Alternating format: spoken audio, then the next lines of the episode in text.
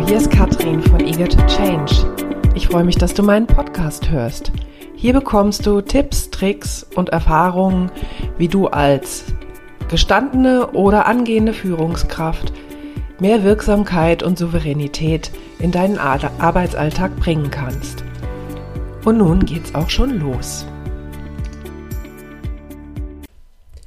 Katrin, wie gelingt denn Change von unten? Ja, mit dieser Frage haben mich letzte Woche meine äh, Studenten und Studentinnen in der Vorlesung Change Management, die ich jetzt erstmalig gegeben habe, ein bisschen überrascht. Ähm, warum sie mich überrascht haben, erzähle ich euch gleich später. Aber auf jeden Fall fand ich die Frage so eindringlich, dass ich gedacht habe, okay, mein nächster Podcast geht über dieses Thema.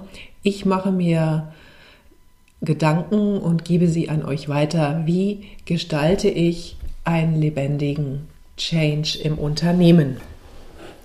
Ja, erstmal herzlich willkommen zur neuen Folge meines Podcasts. Ihr durftet ein bisschen auf mich warten. Ich hatte ja gesagt, ich ähm, bin selber gerade in einem Change-Prozess und ja, nächste Woche steht ein Umzug an und bis dahin brauche ich noch ein bisschen. Trotzdem habe ich heute eine spontane Idee gehabt und äh, möchte sie deswegen aufnehmen.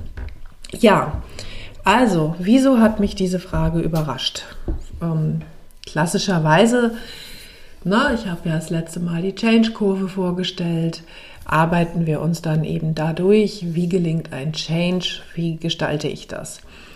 Nun kamen natürlich die Fragen hoch, wie gehen wir damit um? Wenn wir ähm, selber Ideen haben und Change vorantreiben wollen, aber bei uns in der Firma damit ja ins Leere laufen. Und ähm, weil ich da nicht sofort eine schlaue Antwort drauf hatte, habe ich gedacht, okay, bis zum nächsten Mal gucke ich mir das an.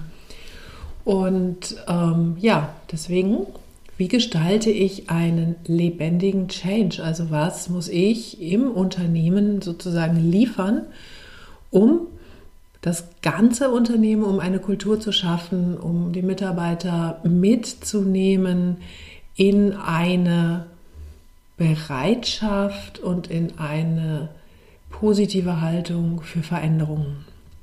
Denn Veränderungen beginnen im Kopf und idealerweise finden sie in jedem Kopf statt. Was bedarf es dafür?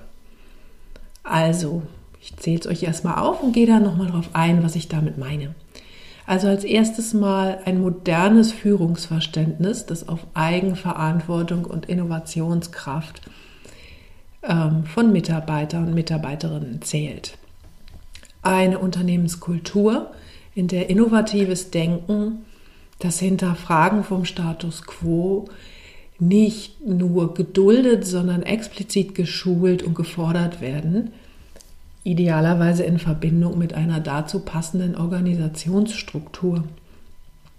Instrumente, Methoden zur Ideengenerierung, zur Abfrage, zum Prüfen, ob wir noch äh, ja, ob es weiterhin Change-Ideen gibt, die in regelmäßigen Abständen angewendet oder durchgeführt werden. Und nicht zuletzt die Fähigkeit und den Mut zur Entscheidung, dann aus dem ja, Feuerwerk der Ideen äh, die Maßnahmen zu erkennen, die das Unternehmen tatsächlich weiterentwickeln ohne es permanent zu, äh, zu überfordern und im Dauer-Change-Feuer zu halten. Das ist ja dann noch das nächste, was es braucht. Also was bezeichne ich als modernes Führungsverständnis? Das berühmte Wort Leadership ähm, versus Vorgesetztentum. Und ich glaube, da wird schon ganz viel draus klar. Ähm, also Menschen, die werteorientiert führen, die moderne Führungsmethoden wie zum Beispiel transformationale Führung anwenden versus klassische disziplinarische, hierarchische Führung. Menschen, die mit coachendem, feedback-orientierten Ansatz arbeiten, einem befähigenden Ansatz, Mitarbeiter befähigend versus dem mache es so, wie ich es schon immer gemacht habe, Ansatz. Was braucht es noch? Moderations- und Konfliktfähigkeit. Klar, weil wenn da am laufenden Meter neue Ideen kommen, dann ist das auch nicht immer bequem und wird auch nicht immer ähm, ja sofort auf Gegenliebe stoßen versus Ansagen machen. Fördern von bereichs- und abteilungsübergreifender Kommunikation und Kooperation versus Silo-Denken und Bottom-up-Feedback versus reiner Mitarbeiterbewertung. Über jeden dieser Punkte könnte man Stunden reden. Ich möchte sie jetzt hier aber einfach gerade mal so stehen lassen. Also der erste Punkt, was ich brauche, um lebendigen Change zu generieren, ist ein modernes Führungsverständnis. Das zweite ist, was ich jetzt genannt habe, eine erlaubnisgebende Unternehmenskultur. Also nochmal eine Unternehmenskultur, in der innovatives Denken und Hinterfragen des Status quo nicht nur geduldet, sondern gewünscht, geschult und gefordert werden und die dazugehörige, vielleicht passende Organisationsstruktur. Das heißt, ein viel größere Erlaubnis zu Versuch und Irrtum versus Perfektionismus. Fördern von Netzwerkstrukturen und offenem Austausch versus wir bleiben unter uns. Und Transparenz und Nachvollziehbarkeit versus Informationen werden nur an wenige wichtige Menschen gegeben und die halten sie zurück. Ähm, auch die Unternehmensorganisationsstruktur spielt da tatsächlich eine große Rolle. Denn äh, wenn wir sagen, wir wollen Netzwerkstrukturen fördern, wir wollen offenen Austausch fördern, dann ist es natürlich etwas, was so einer klassischen, kaskadierten Unternehmensorganisation, die Abteilungsteam und äh, bereichsbezogen fungiert, natürlich etwas, was dem ein bisschen entgegensteht. Das heißt, da müssen natürlich immer wieder äh, Hürden überwunden werden. Das heißt, dieses Themen, äh, dieses Steuern von offen, offenen Netzwerken, das ist was, was da sehr hilfreich sein kann. So, das nächste, das für den lebendigen Change braucht es Instrumente, Methoden, die in regelmäßigen Abständen angewandt oder durchgeführt werden. So, haben wir sogar Klassiker da drin, ne? die ja auch schon in vielen, vielen großen Unternehmen längst Einzug gefunden haben, aber geht schon los mit betrieblichem Vorschlagswesen. Gibt es das oder gibt es das nicht? Äh, Mitarbeiterbefragungen, die regelmäßig nicht nur durchgeführt werden, sondern mit denen dann auch was gemacht wird. Das ist ja auch ein ganz beliebtes Ding, warum Mitarbeiterbefragungen so unheimlich an Akzeptanz verloren haben, weil sowieso nie was damit passiert. Ähm, Strategieworkshops und zwar nicht nur auf ähm, oberster Ebene, sondern runter bis ins Team. Klassische äh, Workshops, die einfach um diese Frage gehen, was läuft gut, wo hakt's und was können wir besser machen. Alleine nur diese drei Fragen, wenn man die sich als Gruppe ähm, Netzwerk, was auch immer, regelmäßig stellt, dann wird allein daraus schon genügend generierte Ideen entstehen. Best Practice natürlich, Open Space Veranstaltungen oder auch sogenannte Change Agents, die einfach immer wieder da sind und äh, als Ansprechpartner oder aber auch als Multiplikator für Change zur Verfügung stehen. So, und dann hatten wir ja noch ganz am Anfang gesagt, die Fähigkeit und den Mut zur Entscheidung, die Maßnahmen zu erkennen, die das Unternehmen wirklich weiterentwickeln. Das ist natürlich etwas, ähm, was man nur teilweise lernen kann, was man aber, wie gesagt, durch einiges von diesen Dingen, die ich hier genannt habe, zum Beispiel einer Fehlerkultur, äh, eine Versuchs- und Irrtumkultur, durchaus etablieren kann. Das heißt, das sind Punkte, die ich brauche, damit Change überhaupt lebendig in einem Unternehmen existieren kann. Zurück zur Frage, kann Change von unten gelingen? Und das beantwortet sich wahrscheinlich sehr einfach damit, wenn ich diese Punkte, die ich hier gerade äh, genannt habe, durchgehe. Wenn diese Punkte da sind, wenn das strukturell, kulturell und im Führungsanspruch verankert ist, dann dürfte Change von unten überhaupt kein Problem sein. Dann ist genau das, was da passiert, ne? indem ich die Leute immer wieder motiviere, anspreche ähm, und einfach die, äh, die, die, die Generierung, so, die Generierung von Ideen von Veränderungsprozessen einfach aus dem Wissen, aus dem Schwarmwissen des Unternehmens hole.